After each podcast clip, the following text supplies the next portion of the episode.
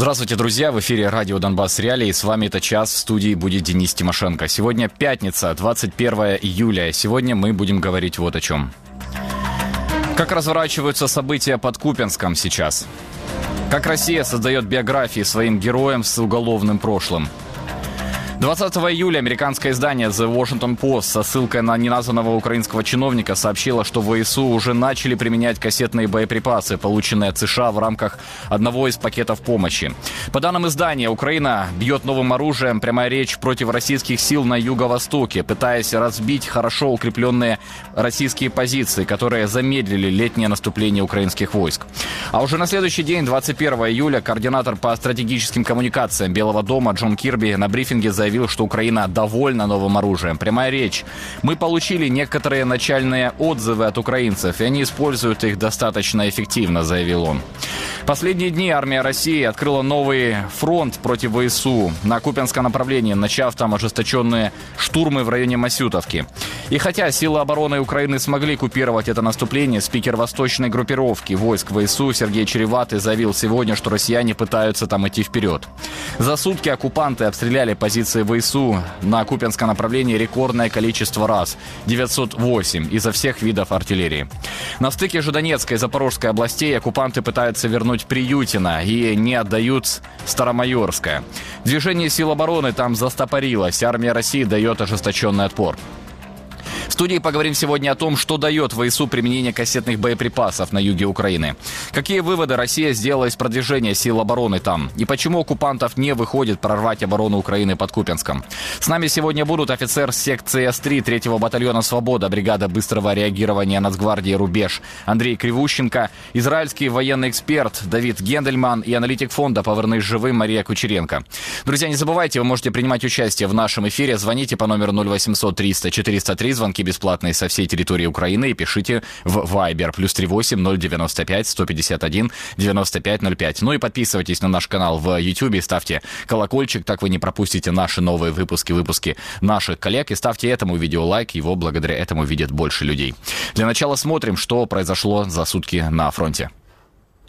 Силы обороны отбили атаку юго-западнее Клещиевки. К западу от Донецка армия Украины отбила атаки на Невельское, Новомихайловку и западную часть Маринки. Идут бои возле Первомайского, авиация агрессора била по Авдеевке. Лиман Кременная Купенск. Самый сложный участок фронта на данный момент. Атаки российских войск отбиты к юго-западу от Масютовки. Бои идут возле Новоселовского, Джерельного, Райгородка и в Серебрянском лесничестве. На юге региона РФ использовала штурмовую авиацию по Угледару, Золотой Ниве, Сторожевому, Благодатному и Макаровке.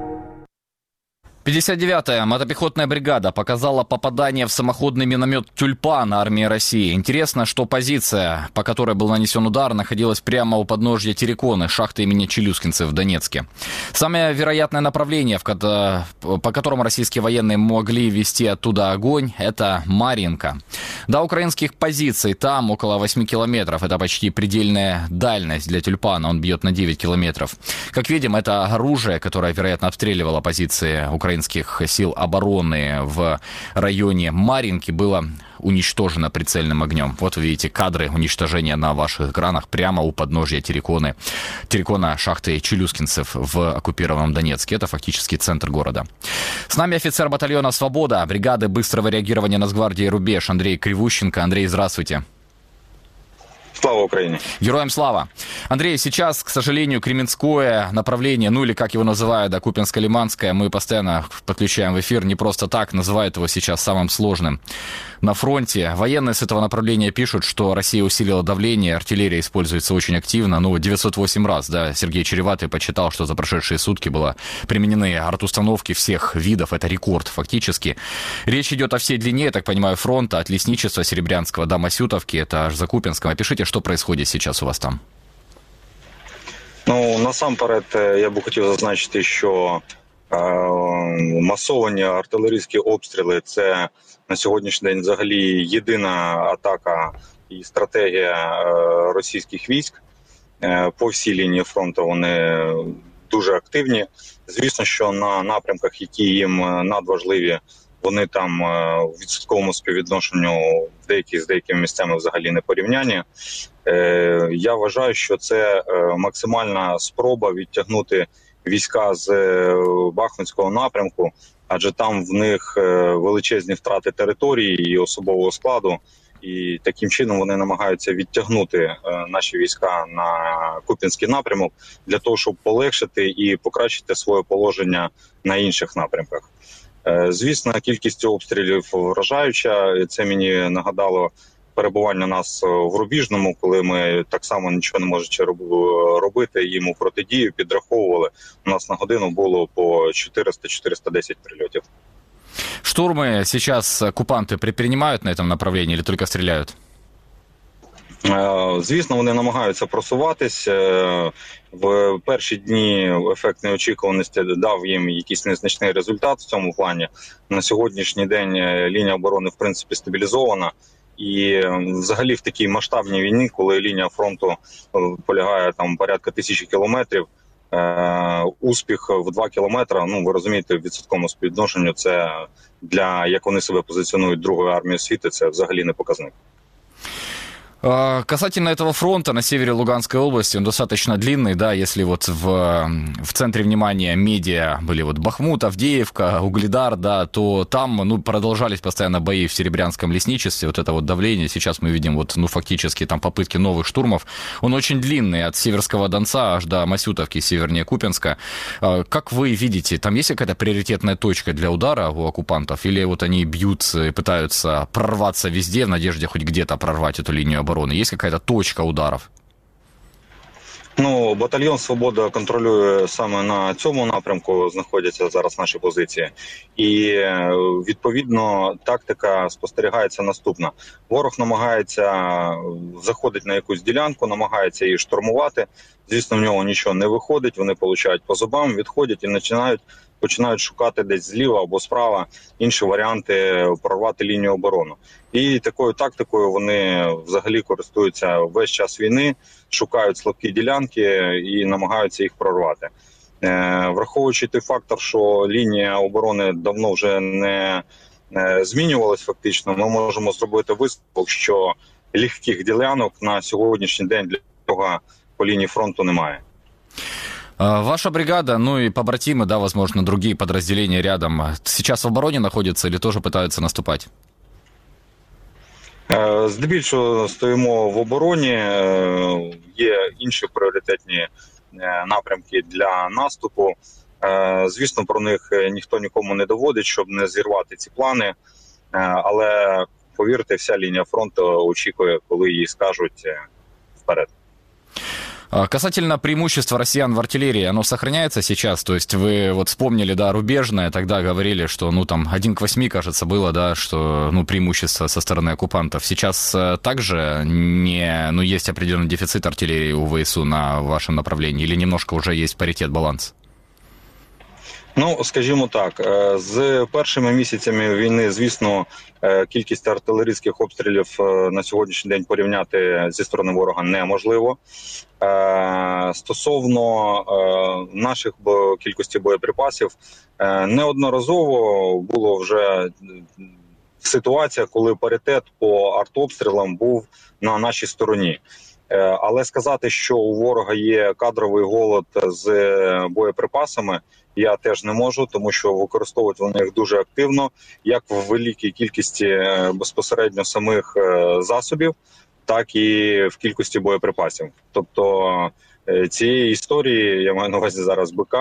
В них я думаю, ще досить багато, але вже значно значно менше. Ну і відповідно ми намагаємось постійно знищувати їх склади з боєприпасами, як польові, так і тилові.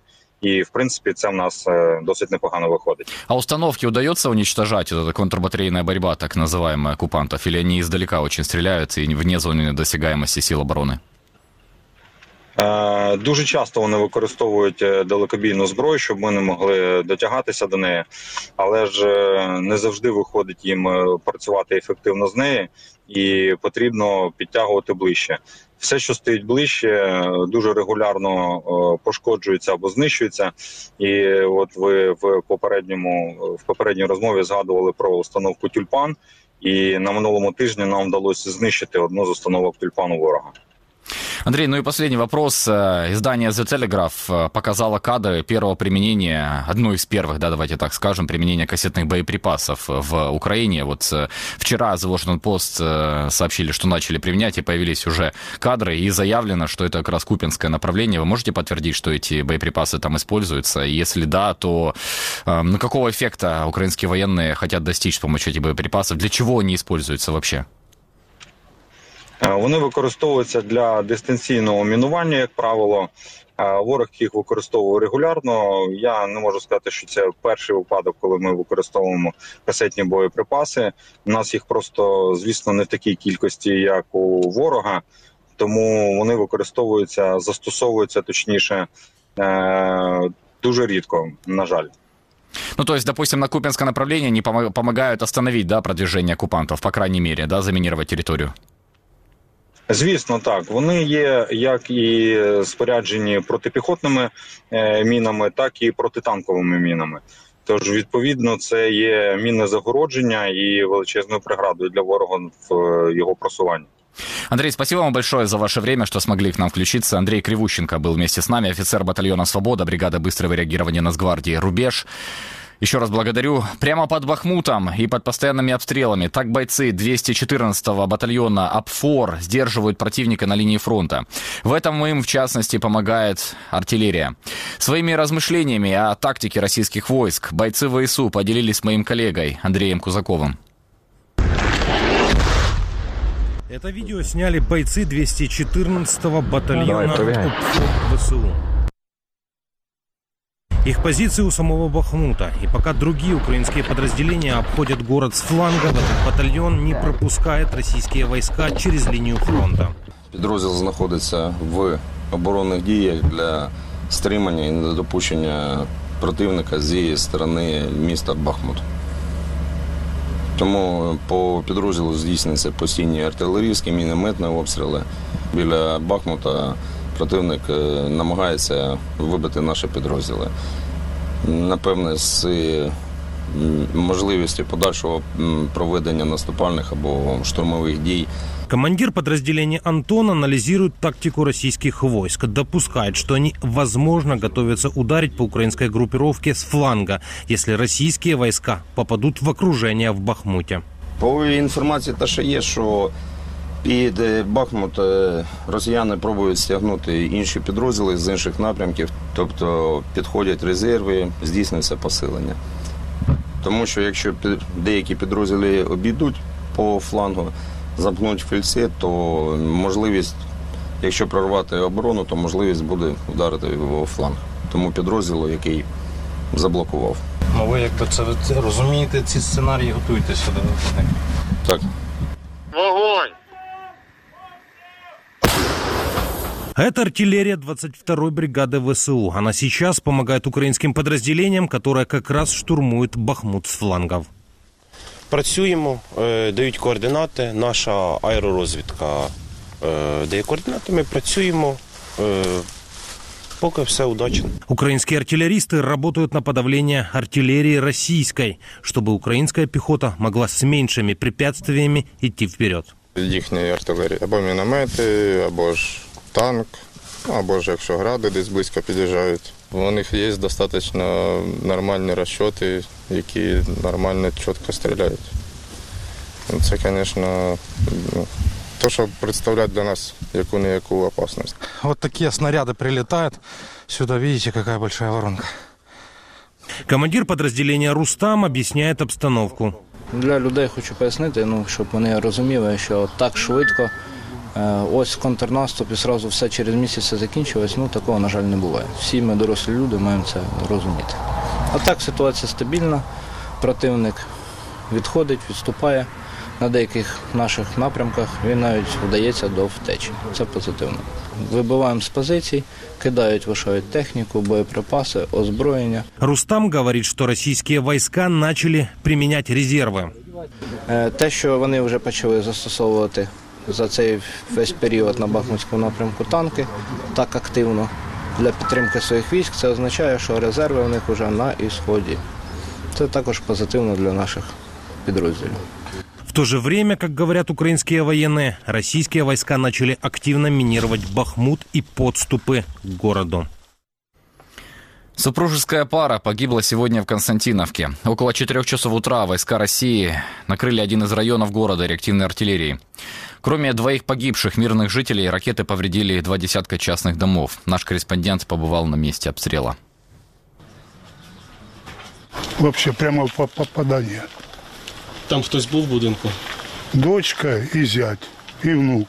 Внук вылез из дома. Он с той стороны спал А дочка з зятя з этой погибли. Скільки вашому онуку рочків? 22, А доньці і зятю по скільки було? 50 дочки. А зять старше 55-56. Якими ви їх запам'ятали? Ну как, жизнерадостные. Какие ж еще? Не думали ни, ни о чем даже, что погибнут. Четыре часа я так и не поняла, что как начало трещать, все, и стекла летят, и все вроде рвется. Я думала, дом у меня валится. И собачку убила, и будку, все, что было тут, все, ничего нету, не осталось. Вот это все. Це шматок Криша. будинку просто знесло Да, у вас. да. При- Прибудова тут була, да? у Да, вас? да, О. да. Ну ви не постраждали цілі? Нет, нет, нет. И упал с этого самого, с, с кровати Все в пылюке, вска- вскочил, думаю, что такое. Иду открывать, открываю, а там хорошо там висело, там он, доски и дверь. Это бы я упал туда, полтора метра высота. Воронка, прям под фундаментом. А звідки ви переселилися? С Авдеевки, там еще хуже. Ви з Авдіївки сюди приїхали? Да. А давно вже? Год назад. Там ж когда уже невозможно было. И вот тут, там квартира, все разбито, все побито. Бомжами стали. Стався выбух, снесло меня с кровати.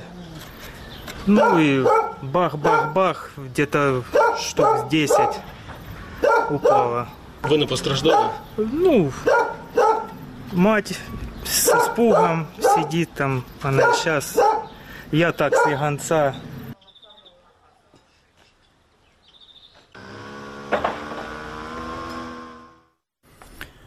У России сменились герои. Если после агрессии 2014 года это были боевики Гиви, Моторола и Александр Захарченко, то теперь РФ создает биографии новым борцам с Украиной. Ими должны гордиться взрослые и, главное, дети. Вот как это происходит. Герои нашего времени. Кого восхваляет пропаганда РФ? Отсутствие подвигов и наличие судимости для российских медийных героев такие факты в биографии вовсе не помеха, если они за Россию во всем мире. Культ придуманных героев начался еще в 2014 году. Лидеры группировок ЛДНР тогда не сходили с экранов российского ТВ. Бывший охранник супермаркета, промышленный альпинист и водитель дизельного погрузчика Михаил Толстых с позывным «Гиви» стал так называемым героем ДНР и обладателем двух георгиевских крестов ДНР. Его увековечили на аллее героев в Донецке, открыв памятник три года назад. На одной из центральных улиц Хабаровска тоже мемориал. Доска почета на родной школе в Иловайске имеется. Чем знаменит? Пытками украинских военнопленных. Таких свидетельств много у правозащитников. Арсен Павлов, Моторола, в прошлом автомойщик, будучи пьяным, угнал с СТО чужой автомобиль. За это получил полтора года заключения и путевку на Донбасс. Чем запомнился? Воевал против Украины и заключил первый брак по так называемым законам ДНР. Память о Павлове хранит табличка на его школе и та же аллея героев в Донецке, что и у Толстых. Голову оккупационной администрации Донецка Александра Захарченко, взорванного в кафе «Сепар», увековечили на той же аллее в Донецке, открыв мемориал. А вот табличка с именем на здании родной школы тоже есть. Также в его честь назвали площадь перед домом так называемого правительства ДНР. Сейчас об этих героях оккупанты вспоминают реже, появились другие. В почете у российской публики без лишних стеснений сидельцы. Наемники из ЧВК «Вагнер» до недавнего мятежа Пригожина не сходили с федеральных каналов Кремля, где их возносили в ряды героев России. Ведь какая разница, за что сидели? Главное, что сейчас защищают Россию, на которую никто не нападал. Быть героем можно и без образования, а вот нынешнему образованию без героев так называемой СВО никак. Так, в российских школах, кроме уроков политинформации, разговоров о важном с участниками российско-украинской войны, особой популярностью пользуются парты героев. Сесть за парту вместе с погибшим на войне оккупантом может каждый российский школьник. Военная агитация вышла и за пределы школы. Российские пропагандисты встречаются с детьми в летних лагерях, на творческих площадках. А на оккупированных территориях Украины дети принудительно пишут письма российским солдатам. Вчера американское издание The Washington Post со ссылкой на неназванного украинского чиновника сообщило, что ВСУ уже начали применять кассетные боеприпасы, которые получили от э, США в рамках одного из пакетов военной помощи. По данным издания, Украина бьет новым оружием, цитата, против российских сил на юго-востоке, пытаясь разбить хорошо укрепленные российские позиции, которые замедлили летнее наступление украинских войск. А уже сегодня координатор по стратегическим коммуникациям Белого дома Джон Кирби на брифинге заявил, что Украина довольна новым оружием. Прямая речь, мы получили некоторые начальные отзывы от украинцев, и они используют их достаточно эффективно. С нами израильский военный эксперт Давид Гендельман. Давид, добрый вечер. Добрый вечер. Давайте посмотрим, э, я так понимаю, кадры одного из первых применений кассетных боеприпасов американских в Украине заявлено как купинское направление. Издание The Telegraph предоставило вот такие вот кадры.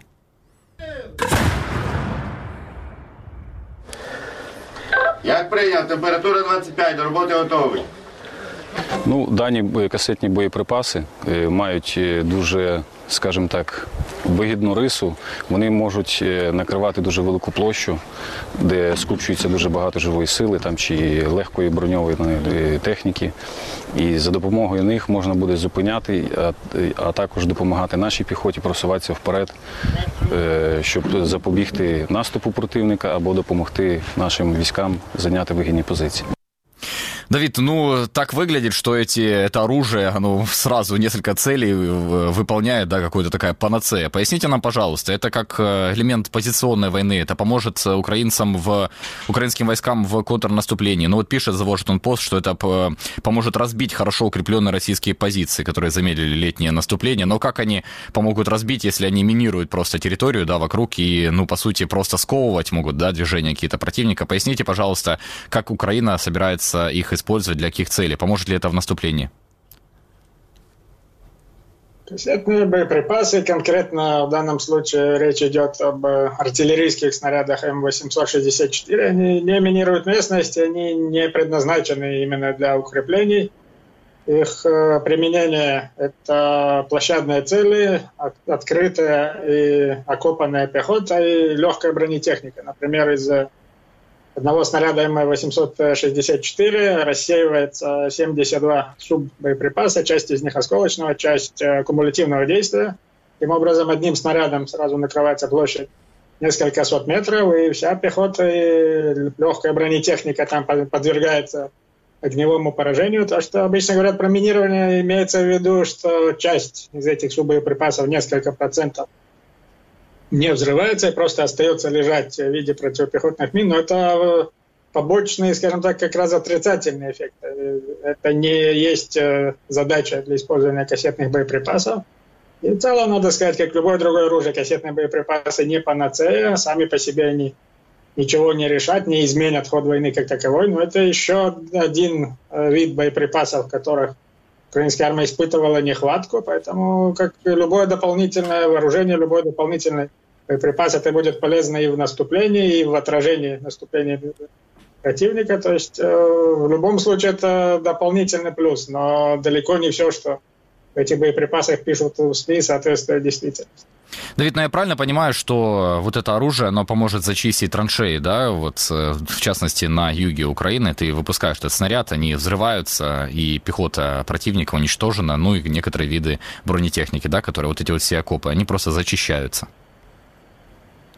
Ну, разумеется, не на 100%, но да, одно из применений кассетных боеприпасов – это против открытой окопанной пехоты противника, как я сказал. То есть, если находятся в траншеях, одним э, обычным снарядом, как говорится, где попало, там попало. Если рассеивается сразу несколько десятков боеприпасов, то вероятность э, поражения гораздо выше, и плюс это происходит сразу на территории несколько сот метров.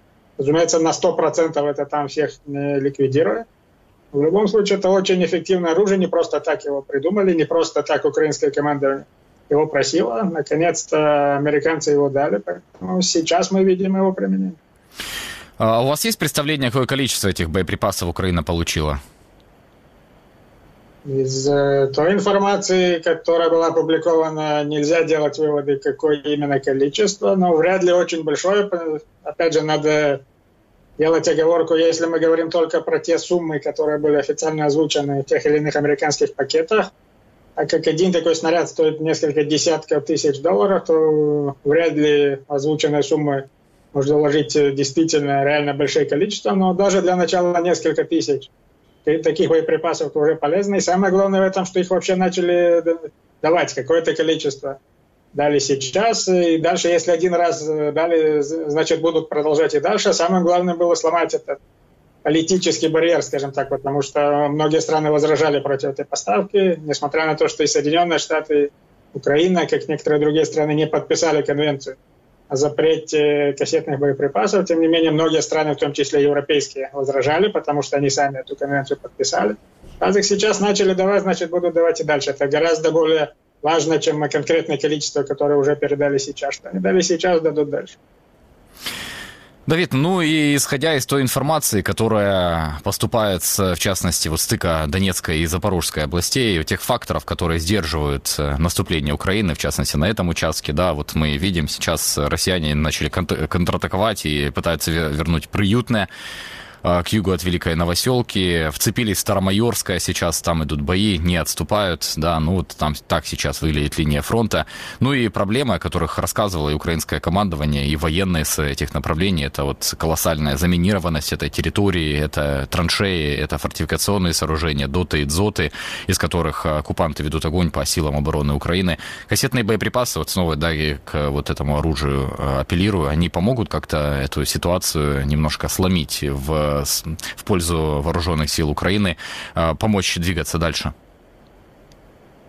Это будет еще один дополнительный плюс, еще один вид э, боеприпасов, при, как э, при отражении российских контратак, когда, например, если это открытая пехота, либо про, как огневое воздействие именно на российскую оборону, на взводные, ротные, опорные пункты, траншеи и так далее. Это само по себе не изменит ситуацию, разве что эти боеприпасы будут поставлены в громадных э, количествах, что вряд ли будет, но сам по себе это дополнительный плюс, как любой дополнительный плюс, и в наступлении в обороне это всегда хорошо. Хуже не будет, скажем. А, с вашей точки зрения, сейчас вот это вот сопротивление оккупантов на юге Украины, оно чем обусловлено? Ну вот мы видели на карте, да, есть там определенные освобожденные территории, ВСУ двигались вперед, освободили несколько сел к, Великой, к югу от Великой Новоселки, а сейчас, я так понимаю, там ожесточенное сопротивление со стороны армии России, вцепились они в это Старомайорское, пытаются вернуть приютное. У них э, приказ не отступать дальше, или там э, достаточно трудный участок для вооруженных сил Украины. С чем вы связываете вот такие вот, ну, бои, да, и то, что наступление ВСУ застопорилось, замедлилось? Хотя там оно идет, конечно, там на, на направлениях, ну, очень, очень ограниченное. В целом мы уже видим, э, уже через несколько дней после начала украинского наступления в июне, мы уже увидели, что темпы продвижение гораздо ниже, чем многие ожидали. Но, в принципе, если учесть, как э, россияне готовили эту оборону, как, какие уроки они сделали после Харьковского прорыва в прошлом году, в первую очередь, надо еще раз подчеркнуть, э, россияне в целом увеличили свою группировку в Украине примерно в два раза до 400 тысяч человек, выстроили на юге эшелонированную система обороны от края до края, там не только минные поля, укрепления и так далее, все это прикрыто артиллерией и авиацией и большим количеством э, войск. Надо еще раз это подчеркнуть. Сами по себе минные поля просто задерживают продвижение, потом по ним наносится огневое поражение и проводятся контратаки. Это основная проблема. Если бы там было только минирование и больше ничего, то хотя бы медленно, то украинская армия бы все равно уже продвинулась гораздо дальше. Поэтому украинская армия была вынуждена сменить тактику вместо надежды на какие-то быстрые прорывы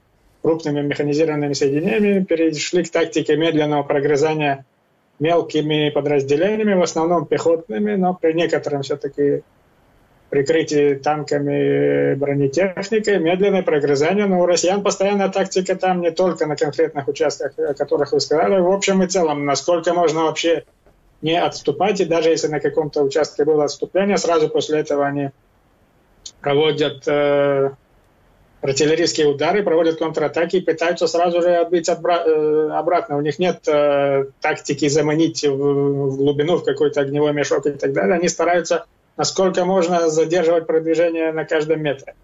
Пока, в принципе, в результате этого украинское наступление идет медленно, но игра идет, что называется, на накоплении потерь и использования резервов. Разумеется, украинская армия тоже несет потери в ходе этого наступления, но одновременно наносится в ходе контрбатарейной борьбы, наносится огневое поражение российской артиллерии, российским тылам. И сейчас, по имеющейся информации, большую часть, если не почти все свои резервы россияне на юге либо уже вели в бой, либо развернули полосе обороны. И по той же информации у украинской армии еще есть достаточно большие резервы, чтобы хотя бы теоретически все-таки рано или поздно прорвать российскую оборону. Потом посмотрим, как дальше будут, будет это развиваться, какие конкретно темпы накопления потерь, ввода в действие резервов э, будут продолжаться. Параллельно с этим мы видим, россияне действуют на севере, на Купинском, на Лиманском направлении. Они там вовсе не сидят в обороне, как на юге, они пытаются продвигаться. Тоже, разумеется, влияет на планы украинского командования по переброске резервов. Возможно, что-то из тех бригад, которые хотели бы бросить на юг, вынуждены бросать на север. То есть обстановка, в принципе, сложная не только для российского, но и для украинского командования. Посмотрим, как оно будет развиваться. Еще раз надо сказать, что пока чисто по количеству резервов украинцев все еще есть шанс прорвать оборону. Но посмотрим, смогут ли они это сделать практически. А россияне на юге подключили оперативные резервы или какие-то стратегические уже? Насколько видно, оперативно. Насчет стратегических, это вообще дискуссионный вопрос. Как раз э, по имеющейся информации именно стратегических резервов там исходно было немного, потому что большинство из них уже ввели в подчинение оперативных группировок, поэтому то, что в основном у них там было, это и были оперативные резервы, стратегических как таковых немного, но даже если считать э, все, что есть без разделения на категории, по имеющейся информации большую часть они уже ввели дело, неважно, какое разделение оперативно-стратегическое. Дальше посмотрим, насколько хватит их и насколько все-таки хватит наступательного потенциала украинской армии. Понятно, что чисто математически рано или поздно кто-то треснет. Если треснет украинская армия, наступление полностью остановится. Если все-таки рано или поздно треснет российская, то мы увидим прорыв российской обороны и продвижение украинской армии на юг, пока мы еще в процессе. Касательно Купинского направления, оттуда приходят новости, что колоссальное количество артиллерийских обстрелов удается оккупантам там на считанные километры, но все-таки продвигаться. Генштаб, украинские спикеры э, украинские, украинского командования говорят о том, что купировано вот это вот наступление, но Россия пытается перехватить инициативу там на Купинском направлении. Мы видим вот этот вот угол, да, вклинения в оборону Украины в районе Масютовки. Наверное, там и самые ожесточенные удары, ожесточенные бои сейчас идут. Э, большая очень группировка группировка, там около 100 тысяч э, оккупантов и около 9 сотен танков, может быть, и не самых новых модификаций, но все-таки это такой солидный бронированный кулак. Давид, а почему там не выгорает у оккупантов? Почему они не могут там сейчас двигаться? Так много фронтов, открыли новый против вооруженных сил Украины. Но чисто теоретически можно было допустить, да, что Украина ведет туда вот эти вот резервы, которые э, бережет для юга Украины. Будет более ощутимое продвижение, но пока мы этого сейчас не видим.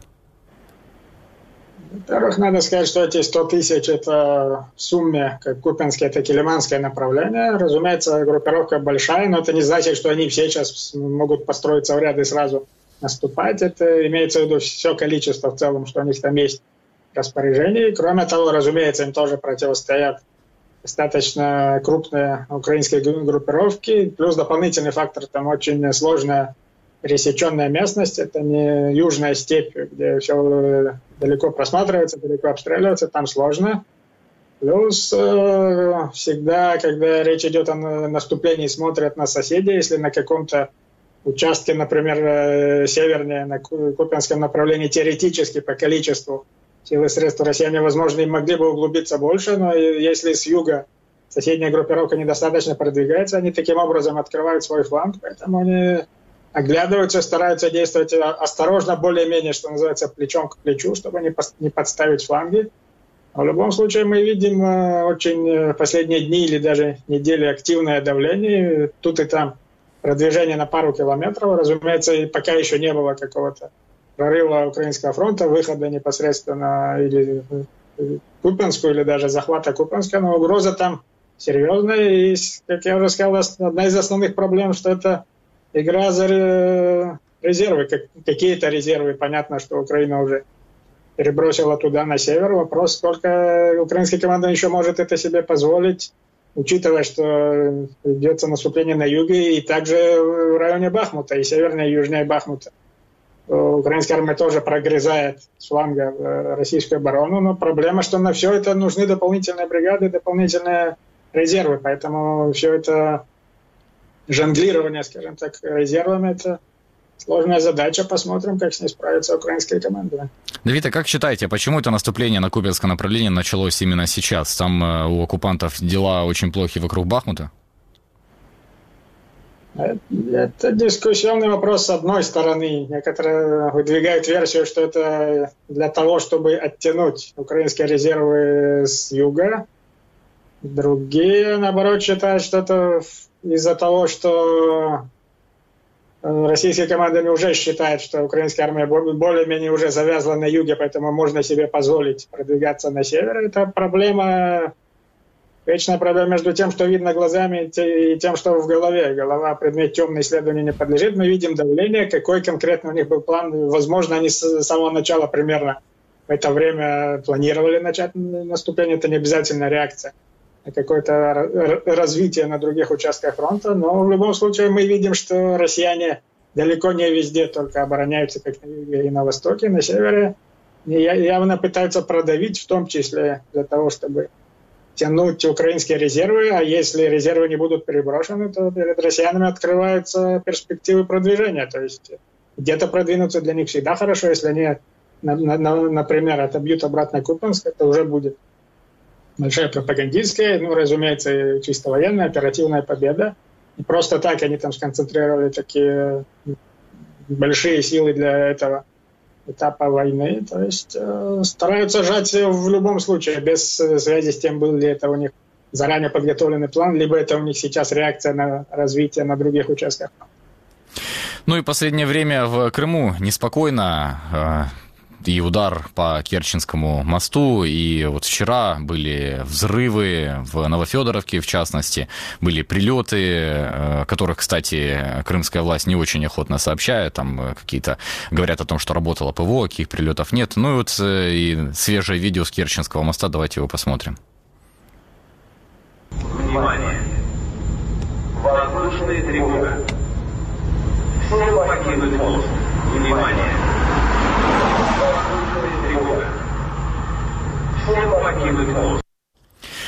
А, Давид, с чем вы связываете вот эти вот несколько дней взрывов в аннексированном Крыму? Что там сейчас происходит? Это такие мероприятия по ослаблению логистики россиян, как вы считаете? Разумеется, продолжающиеся меры в общем комплексе мероприятий по огневому ударному воздействию по тыловой логистике и мост, и склады боеприпасов, постоянные попытки массированных авианалетов с помощью беспилотников, по аэродромам и по другим целям. Все делается насколько можно именно для удара по оперативному и, можно даже в данном случае сказать, по стратегическому тылу России. Конкретно с э, Керченским мостом понятно, что это уже нарушает российскую логистику, потому что, во-первых, э, если как минимум одна полоса вышла из строя, то движение по нему уже затруднено, плюс так как часть э, грузового пассажирского потока переброшена э, с моста на сухопутный коридор, так как дороги там тоже не резиновые, понятно, что это все затрудняет российскую логистику в целом на Южном театре. Все это план э, по воздействию на российскую логистику, которую украинская армия, в принципе, эти мероприятия ведет уже давно. Не каждый раз получается, как мы видели с тех же налетов, больше 20 беспилотников за раз, как минимум по российским сообщениям никто не долетел. Но периодически мы видим тут и там все-таки удачные прилеты есть. То есть э, воздействие, несомненно, продолжится. Это э, одновременно с э, попыткой дальнейшего продвижения на фронте, удар по тылам южной группировки противника. Это, в принципе, азбука, это то, что нужно делать украинской командование. Всеми имеющимися у него возможностями старается это продолжать. Давид, ну и такой общий вопрос к вам. Э, я так понимаю, в начале лета началось это долгожданное украинское наступление, да, ну и сейчас уже середина лета, уже июль на исходе. Вы видите какие-то ограничения, я не знаю, из каких факторов это все будет состоять для активиза- активных боевых действий со стороны вооруженных сил Украины. Это погодные условия, да, вот говорилось о том, что там есть распутица, да, и э, пока эта распутица не закончится, ВСУ не пойдут с наступлением. Но, я так понимаю, боевые действия могут в таком темпе, да, продолжаться и весной, и зимой. Э, вы видите какие-то ограничения для вот этих, э, ну, боевых действий, которые мы сейчас э, наблюдаем? Ну, в принципе, сейчас, если брать чисто климатический фактор, то до начала действительно серьезных осенних дождей распутиться, в принципе, можно продолжать. Поэтому пока, я бы сказал, на ближайшее время в основном будут играть не столько погодные, сколько чисто военные факторы, накопление потерь, сколько у кого осталось резерва в вооружении военной техники и так далее. Конкретно в погодном плане вряд ли от лета можно ожидать каких-то сюрпризов, даже если дождь тут и там, это еще не осенние дожди. То есть в плане погоды ну, как минимум пару месяцев еще у ВСУ есть. Э, за результат в данном случае уже будут отвечать чисто военные факторы. А как вы оцениваете сейчас потери россиян, да? Ну, это, наверное, самый важный такой э, фактор, да, вот это вот э, взаимоотношения потери. Они продолжают э, терпеть, нести потери, причем парадоксально, если, когда ВСУ наступают, там, ну, украинские власти заявляли о том, что гораздо больше потери в рядах оккупантов. Вы вот, ну, может, по косвенным признакам можете это подтвердить, опровергнуть, что действительно сейчас идет уничтожение живой силы и техники противника активно сейчас на фронте? Что уничтожение идет, несомненно. Вопрос пропорции, разумеется, как мы все знаем, не раз видели с начала этой войны вопрос потерь в целом и соотношение потерь крайне пропагандистский для обеих сторон. Каждая сторона преувеличивает потери противника, преуменьшает свои. Но в данном случае даже не так важно соотношение потерь. В конце концов, как не цинично это звучит, цель наступления – это выход на какие-то рубежи, если при этом армия понесет какие-то потери, то все будет зависеть от того, будут ли выполнены задачи. Потому что если, например, это наступление окажется в результате неудачным, значит, все эти понесенные потери, если были не полностью бесполезны, то как минимум результат не достигнут. Если же он будет достигнут, будет совсем другой расклад. И э, то же самое насчет э, российских потерь. Проблема не в том, сколько конкретно они несут потери, удержат ли они позиции. Как косвенные признаки можно сказать, что тоже отстранение командующего 58-й армией из-за того, что он э, поднял, скажем так, на высший уровень до Герасимова вопрос о том, что его армия несет большие потери из-за недостатка в артиллерийских средствах разведки, недостатка в контрбатарейной борьбе. Если дошло до того, что отстраняет за такие вещи командарма, значит, действительно вопрос потери стоит остро. Кроме того, стоит, стоит вопрос, что из-за нехватки сил не проводится ротация, подразделения, которые ведут оборонительные действия, находятся там постоянно. И если действительно задействована уже большая часть резервов, это все показывает, что оперативное напряжение там сильное, поэтому если украинской армии хватит сил, что называется, еще раз и еще раз бить головой об стену, рано или поздно, благодаря накопленным резервам украинской армии теоретически все еще имеет шанс пробить эту стену, и, а там уже по результатам операции уже можно будет оценивать то, сколько понес э, потерь, э, соотношения и прочее. Сейчас это в основном говорят в пропагандистском плане. На самом деле все будет зависеть от реальных результатов наступления. Если оно будет э, успешным, то весь этот взгляд, то, сколько понес потерь, он будет совершенно другой. Сейчас просто нет большого продвижения. Поэтому россияне продвигают тему, что украинцы теряют много бесполезно. То, что Украина сейчас говорит, что россияне теряют гораздо больше, возможно, но в конце концов это не так важно. Самое важное, что они пока удерживают в основном свои позиции. Если будет прорыв, тогда будет совершенно другой расклад. Поэтому посмотрим, как в результате закончится это украинское наступление, успехом или неуспехом. Это будет зависеть и оценка, у кого были оправданные, неоправданные потери. Ну да, как говорят, победители не судят. Спасибо большое, Давид, что были с нами. Очень э, интересно было вас послушать. Давид Гендельман, э, израильский военный аналитик, был вместе с нами. Ну еще коснемся одной темы.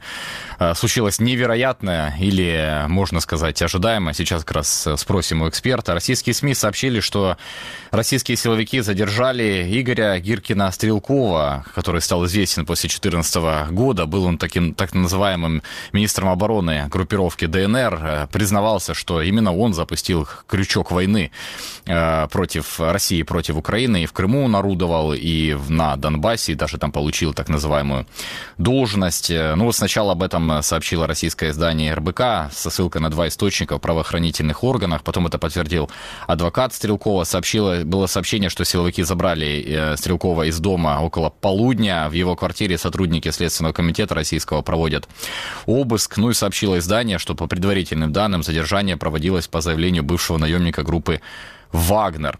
Ну, а потом появилась э, и пост э, жены Стрелкова в Телеграме, в самого Стрелкова, Мирослава Регинская. Она сообщила, что ее не было дома, когда туда приехали представители Следкома. Со слов консьержа, Стрелкова вывели из дома подруг, и прямая речь э, жены. А друзей мне удалось выяснить, что моему мужу выдвинуты обвинения по статье 282 Уголовного кодекса Российской Федерации, а именно это экстремизм. И там, кажется, около 20 лет максимальный срок. С нами Мария Кучеренко, аналитик фонда «Повернись живым». Мария, здравствуйте. Здравствуйте. Мария, ну что это, что-то невероятное для вас или вполне ожидаемое? Что происходит? Ну, происходит очередная итерация э, спектаклей от российских спецслужб. Э, и происходят абсолютно такие контролируемые, опять же, действия которые, которых можно было ожидать и от которых не стоит, в свою очередь, ожидать очень многого. Потому что я полагаю, что уже буквально сегодня вечером мы увидим какие-то реплики от Игоря Гиркина, мы увидим какие-то очередные высказывания, потому что вся его предыдущая активность уже после того, как он прекратил занимать пост так называемого министра обороны ДНР, вся она была направлена ровно на то, чтобы а, критиковать власти Российской Федерации за недостаточный патриотизм, как ему кажется, и как кажется курирующему его ведомству. И, опять же, чтобы канализировать определенное недовольство – Просто на данный момент в Российской Федерации э, вот это вот взвинчивание э, турбопатриотической риторики, как они сами это сейчас называют, и дополнительные вот эти вот каналы для слива недовольства, их стало слишком много, и этого стало слишком слишком много на повестке такой вот общефедеральной, этого стало слишком много на ТВ, этого стало слишком много в Думе, поэтому сейчас происходят такие системные процессы, которые демонстрируют, что все эти Э, высказывания должны быть несколько заглушены. Ну, то есть все то же самое мы видели после слива Гурулевым э, голосового от Попова, который э, бывший, насколько я понимаю, или отстраненный, вернее сказать, командующий 58-й армией Южного округа.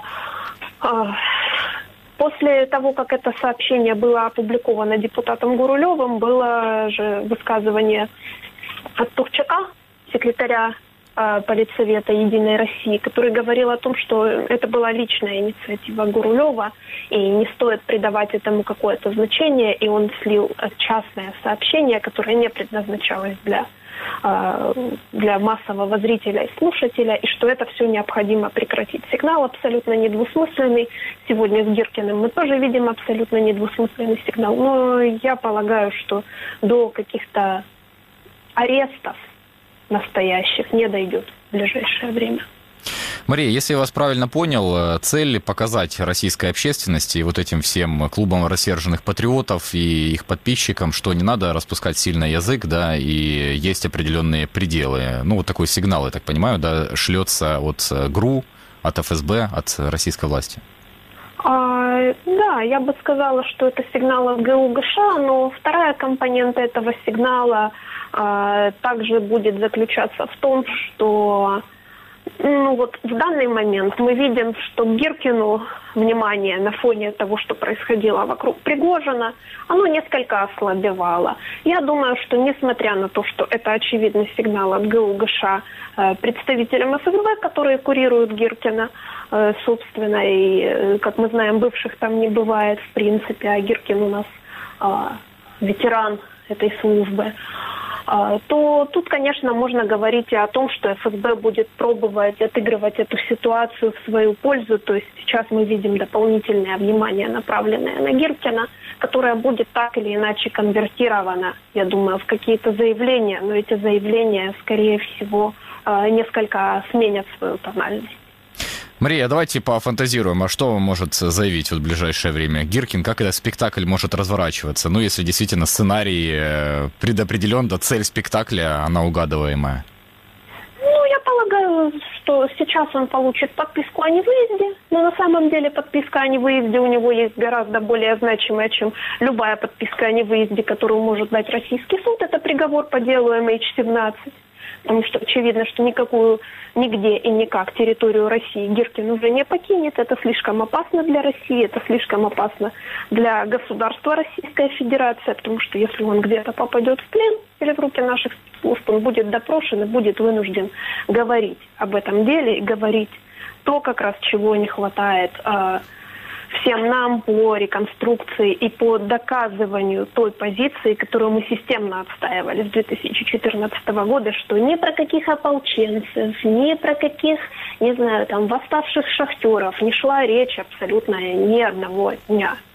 А, я думаю, что дальше, если уже будут какие-то заявления с его стороны, он скажет, что да, действительно, вот видите, вот э, дело по экстремизму, это доказательство того, что я вот такой весь из себя независимый и говорю правду, которая не нравится Шойгу и Герасимову, и поэтому и там будут, очевидно, какие-то тезисы, э, какие-то его представления о том, как надо выигрывать в этой войне с нами.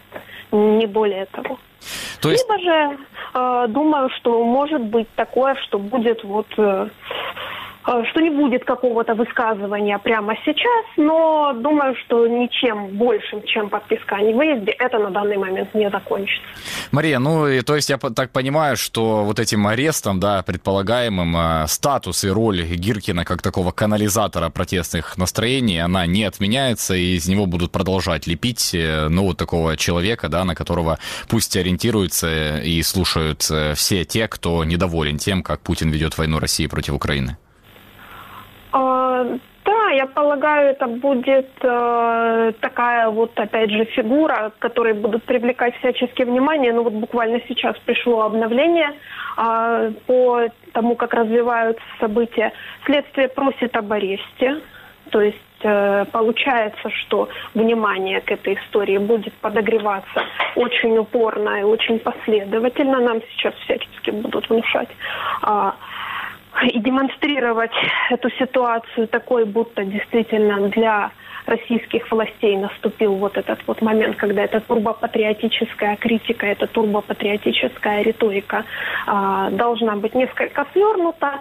И это, в принципе, тоже один из таких вот, ну, в принципе, закономерных вариантов развития ситуации, потому что, опять же, не надо забывать э, обо всем том контексте, который был упомянут ранее относительно Гурулева. И не надо забывать о том, что у нас на носу, точнее, у них на носу и у нас вместе с ними, к сожалению, потому что мы находимся в состоянии войны с Российской Федерацией.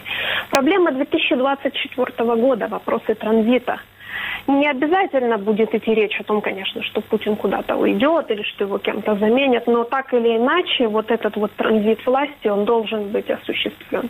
И к нему необходимо подойти э, в таком несколько более, э, более сдержанном настрое относительно всего того, что происходит с Россией на фоне той войны и того выражения войны, которое она развязала вот э, начиная с 2022 года, продолжив то, что она делала с 2014. То есть минимизировать риски, так сказать, да, перед входом в предвыборную кампанию российскую?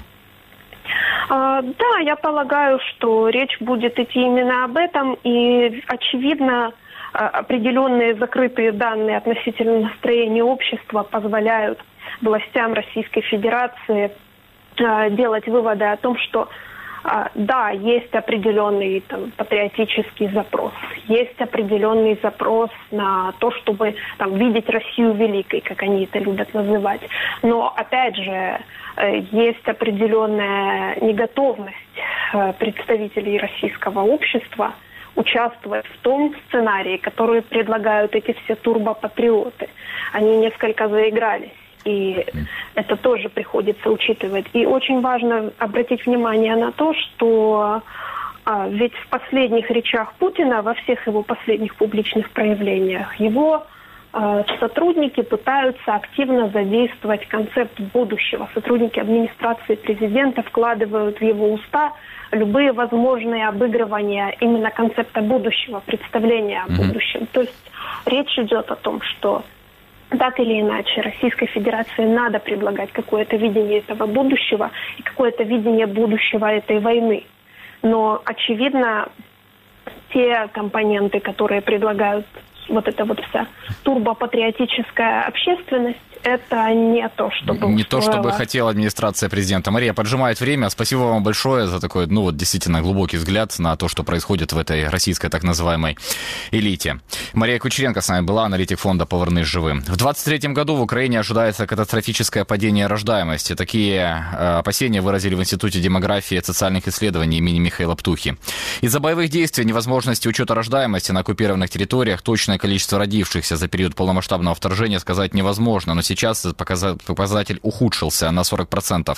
Радио Донбасс Реалии начинает цикл сюжетов о женщинах, которые не побоялись рожать во время полномасштабного вторжения. В сюжете Анастасии Среды истории Юлии из Днепра.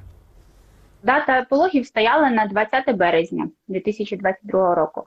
Але так як я маю цукровий діабет, то терміни трохи повинні були здвинутися до на 10 березня приблизно плюс-мінус планувалося термін пологів. Але я коли ми обговорювали це до війни з моїм лікарем, план був такий: я лягаю в лікарню за тиждень до операції. Планувався кесарів простин.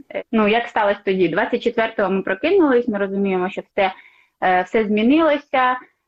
Перші мої думки, що треба зв'язатися з лікарем і ще раз все обговорити. Ми домовились на 10, вона сказала, 9-го приїжджай. Ці дні у нас були вибухи, але не так інтенсивно, мабуть, як в Києві. Що в мене не було часу, чесно кажучи, просто стояти. Розкисати в мене був чіткий план дій в голові, що мені треба щось вирішити з пологами. В найближчий час мені щось треба вирішувати або їхати з міста, не їхати.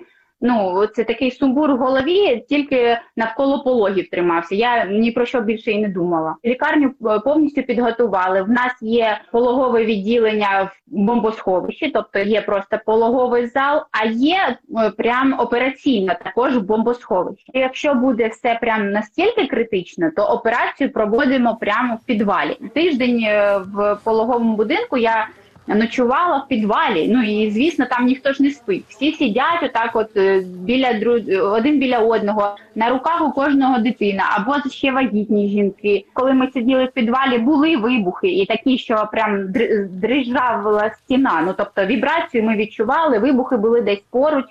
Єдине про що я думала в той момент, всі ті дні, і в день пологів також, що моя дитина зараз знаходиться також в Дніпрі але на іншому березі. І найбільш я е, переживала за старшу доньку, і що там як, особливо коли на другий чи третій день стався вибух в Дніпрі в двох кілометрах е, біля моєго будинку. Моя дитина не була зі мною. Коли я народила, її забрали в палату інтенсивної терапії. Три доби нам її не, віддавали. Сина треба було прокапати крапельницями. Вони кожну сирену казали нам спускатися в підвал, а дитину не віддавали, тому що він під крапельницями лежав там на четвертому поверсі. Сказала, якщо я спускаюсь, то я спускаюсь з дитиною. Ну як хочете, лібо або я не спускаюсь взагалі. І вони коли е, якийсь вибух стався, якраз е, дуже близько. Вони почали і дітей цих нам віддавати, тобто з крапельницею ми так його несли. На руках підвал, а потім, коли повертались після тривоги, заносили в цю палату, і він там лежав. З пологового нас виписали через 6 днів, тобто один день до пологів я пролежала, і на шостий день після нас вже виписали. Ну, Макс там загалом я тиждень пролежала. Не було світла в жовтні. Це почалось до жовтня. Ми ще більш-менш е, жили. Але тоді, вже коли перший блекаут стався, дитина. В мене була їй було 7 місяців. Він вже дуже гарно в мене повзав, і тому це для мене стало дуже е, тяжким випробуванням, тим, що він не розумів, чому ми в темряві сидимо. Щодо нашого опалення, в нас автономне опалення, і звісно, коли не було світла, у нас не було ні гарячої води, ні опалення. Е, Завжди е, благо, в мене була газова плита, і я завжди гріла холодну воду, щоб його Друзья, наша программа заканчивается. Спасибо, что были с нами. Вы смотрели и слушали радио Донбасс Реалии. Денис Тимошенко работал для вас в студии. Больше в интернете и во всех популярных социальных сетях. Спасибо, что были с нами. Удачи, до встречи в понедельник.